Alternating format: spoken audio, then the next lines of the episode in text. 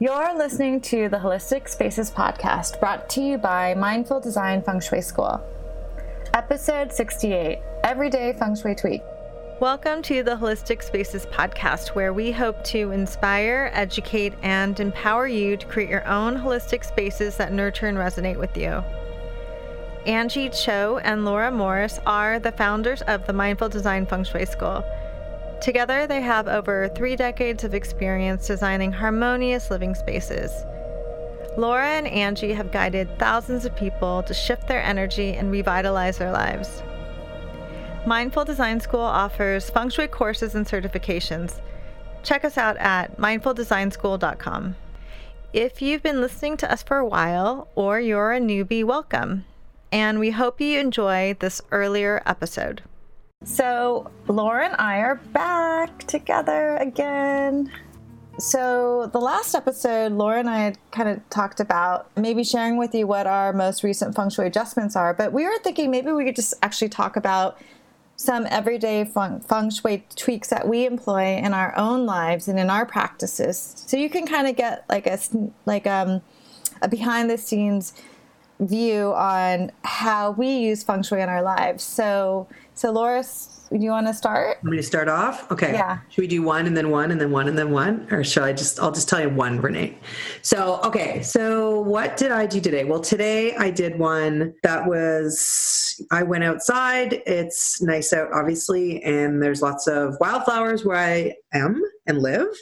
I found some beautiful purple ones and I put them in a mason jar, like super rustic looking, not a very nice, not a beautiful arrangement like you do, Angie, but like a fast and a quick and dirty. Grab them. The roots were still on the flowers.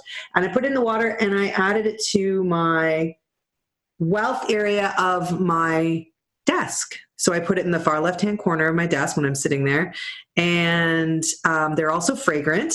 So that's like a bonus and yeah i just gave myself a little boost. It gave my my wealth area a little blessing by adding these beautiful wildflowers. Well let's tell can you talk to us about why it's a bonus that it's fra- they're fragrant? Yes. So we have a cure in BTB feng shui that is a fragrant we call it the fragrant flower method. And without getting into it in detail essentially we use it in order not only to change the energy, but it's really used to shift people's personal chi. So this is sort of a, I mean, it, there's a lot more involved in the fragrant flower method, but the idea of fragrance is a very powerful way to change how someone is feeling. So, anxious or issues with their personal chi feeling low. And fragrance has this power. So, that's one part of it. Yeah was the fragrance part of it. Yeah. So, I mean, it doesn't have to be. So, okay, one thing that we should tell you guys there's in BTB feng shui, there's lots of transcendental cures that we don't share with you. Like, they're actually cures that you transmit one on one. But what you can glean from it is that, like, just having fresh, fragrant flowers, like the smell of flowers, I mean, all of us can connect with the idea of smelling something, and immediately you're nostalgic for force. You know, you can have you can have a really distinct memory come back from any kind of fragrances. So so yeah, in BTB we think about really fragrant flowers can shift and change and uplift and work with depression. It can work with unsticking things that are stuck. And then we actually have a formal transcendental cure, but even just bringing fresh flowers into your home, I think all of us know that it can totally shift the energy. And I know because I practice with flowers a lot when I come home on the subway or just even walk into my apartment building, people see me holding flowers, everyone thinks, Oh, are you celebrating? What's the special occasion? So there's immediately all this specialness and celebration. That kind of feeling is already there when you bring fresh flowers. There's like just this special this and then and then with the fragrance it's just overwhelming. So you're working with a lot of senses not just you're seeing it and touching it and the color but there's fragrance. So i love it. Okay well what, what you? What's one yeah so what have i done recently? Okay so one of my good friends just launched um, or she she put together an oracle deck called a deck for wonder walking. And so she did a kickstarter and i received a print and I'm going to just show Laura, but it's called, it's a print of one of her cards and it's called Play. And she actually picked it out for me, which is so funny because we're in like a women's business group together and we check in with each other. And we've been working with each other for like years now. And she knows that I always need a reminder to have to play and have fun with things. So when thinking about where to put this on my desk, I put this, and it's also pink. It has pink and reds in it. It's like a watercolor. And I put this in my relationship, partnership area of my desk to remind me, well, like, first of all, with my partnership with Laura, to always make sure that we play and have fun and we love what we do. And this is actually part of why Laura is on the podcast now and co-hosting with me because I realized, you know, I'm a little bit overwhelmed and that's why I had a hiatus from the podcast for a while and I realized, you know what? Let me talk to Laura about it and and Laura and I d- decided that how do we make this fun? How do we make it something we enjoy? How do we make this playful? So anyway, putting this pink piece of art that is about bringing more play into my life in my partnership and in my relationship area reminds me to be playful, to have fun, to tap into that childlike joy, which nourishes me because the partnership area called Kun is also p- about nourishment and self care. So, this is a great reminder in many ways to have fun with Laura to have fun in all my relationships, business and personal, and to play and to take care of myself. And that's a way to take care of myself. So what what else do you have to offer? Okay, what else everyday feng shui? Well, I'm kind of compulsive about cleaning my stove. So, and uh, part of it is just me being compulsive, and part of it is the feng shui part of that, which is so I, I can't handle it when cooking there's splatters of grease everywhere or there's stuck the, i just i have to clean it. And so i spend a lot of it also makes me feel really good when i do it. So one is i like to have things that are clean. Two is from a feng shui perspective the stove is your center of wealth is a very important wealth area for your home. And it's important to keep it clean to keep it or well, working well. And i don't know if it's subconscious but why i'm always cleaning it i think it's obviously just wired hardwired into me now. But yeah i find myself taking out i make this special you know non-toxic cleaner with orange peels and that's even more feng shui and i you know give that a clean and yeah it always makes me feel good about doing it. And you know sometimes when i do it now i think you know when i do it you do i do it with the intention with an intention. So i do do it not only to have it nice and clean and sparkly but because i, I appreciate what it means from a feng shui perspective. Mm. orange peel reminds me of so i did this medicine reading the other day, and um, part of my prescription afterwards was to take a bath with orange essential oil. and it was hilarious. So I had Business Insider coming in like half an hour, and I didn't. I had a really busy week, uh, like week, so I knew I didn't have time to take this bath. So I'm like, okay, I'll just do it now.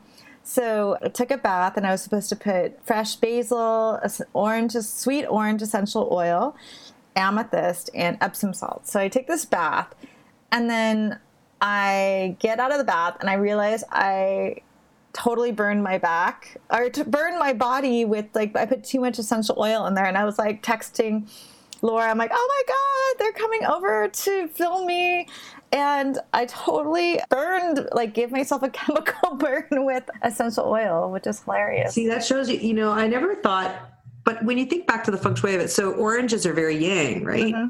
And yang, when you what, come down to it, essentially is the sun. See, you like it really is all connected. Yeah, it's sad that you burned your back. That's probably a bad thing, but it all makes sense. It's like you got a sunburn. That's how powerful oranges are. Ah, I know. Well, it was actually very interesting because part of that shamanic medicine reading, it was with Mama Medicine well, so um, part of that was about letting go of something and cleansing something. So I know she didn't intend for me to have a chemical burn. I put way too much essential oil in, but but what happened was I think I really did get something out of my system, and luckily, like the red, the redness actually went away pretty quickly. like within an hour, I think, because I texted another friend who I've had on the podcast before, my friend Andrea Giordano, and she is an, she's a feng shui expert plus essential oil expert. So she told me like, okay, you need to put coconut oil because that's going to draw out the essential oils because you need a fat, and if you use water, it's going to drive it back into your body.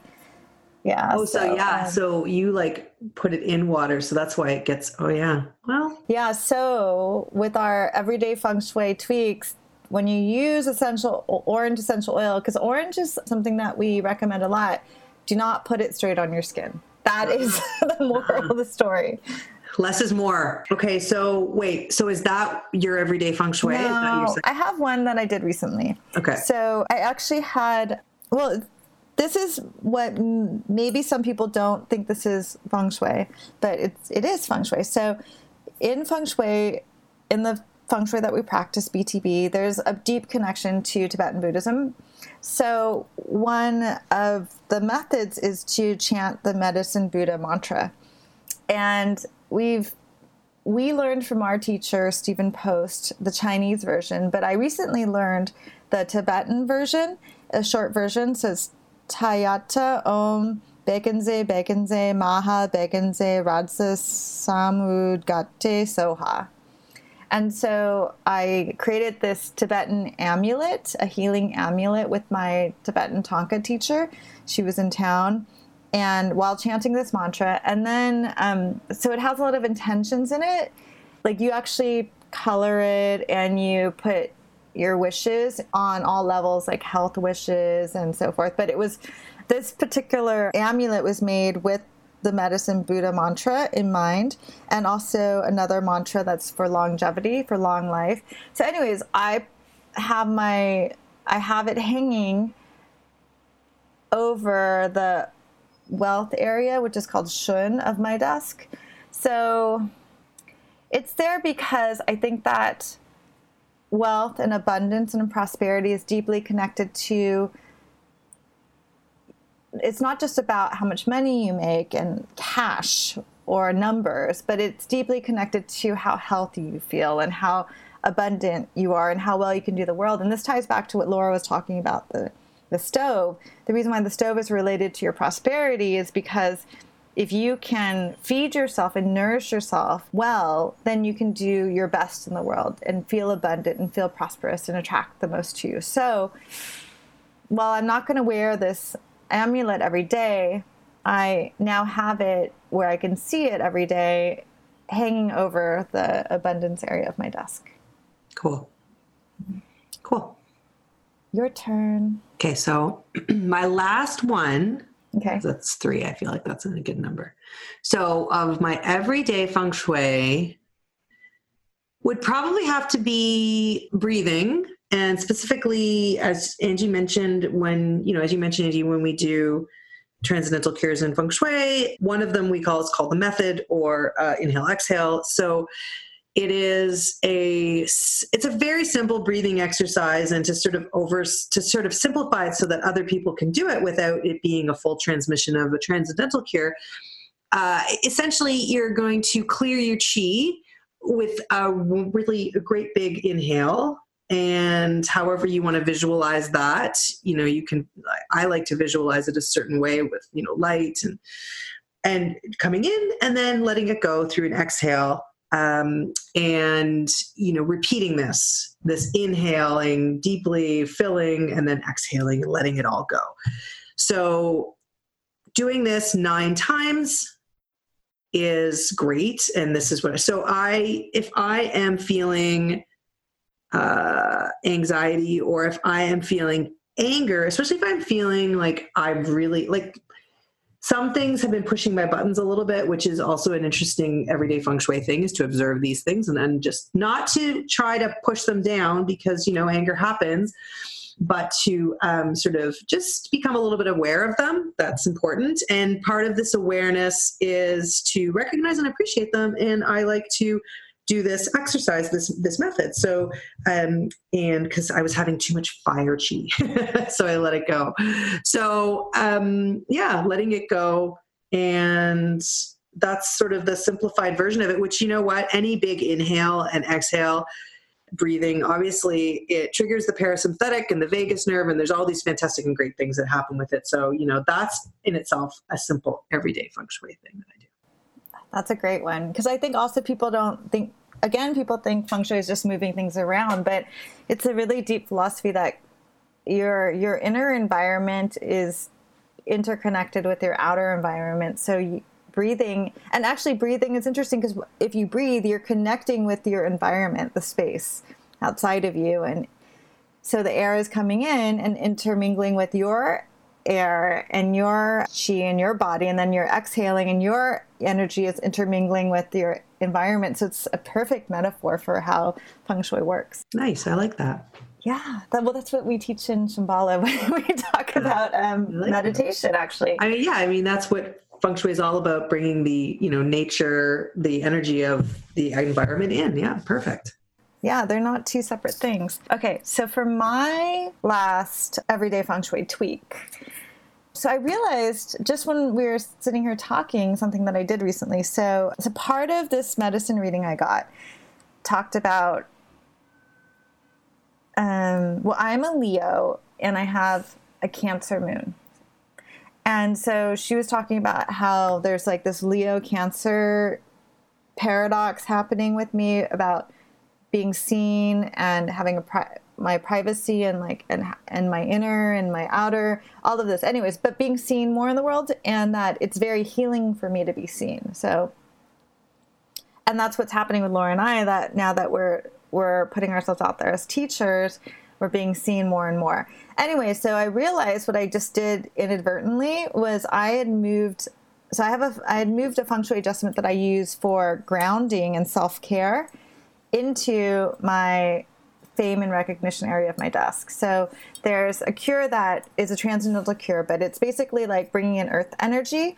So like we have we use this this Chinese ink bowl shape called a Yu bowl, but you could you know, we don't, without you guys knowing the cure, you could just, you could do something at home if this resonates with you, something that's like related to earth element, which is heavy or earthy or stable. So, anyways, this idea of earth brings stability and self care. So, I'd actually inadvertently moved it into my fame and recognition area, which is about being seen and your reputation and your passion.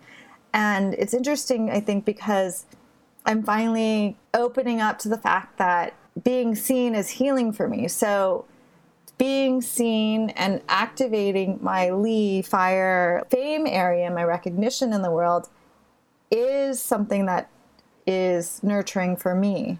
And then, so that's where the earth element comes in because earth element is about nourishing yourself.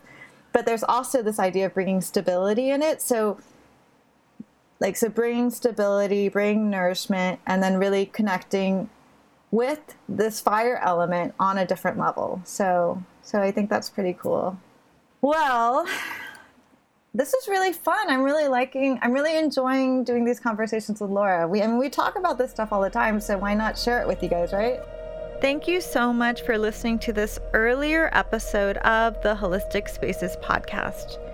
Now you can tune in every Monday for a new podcast episode.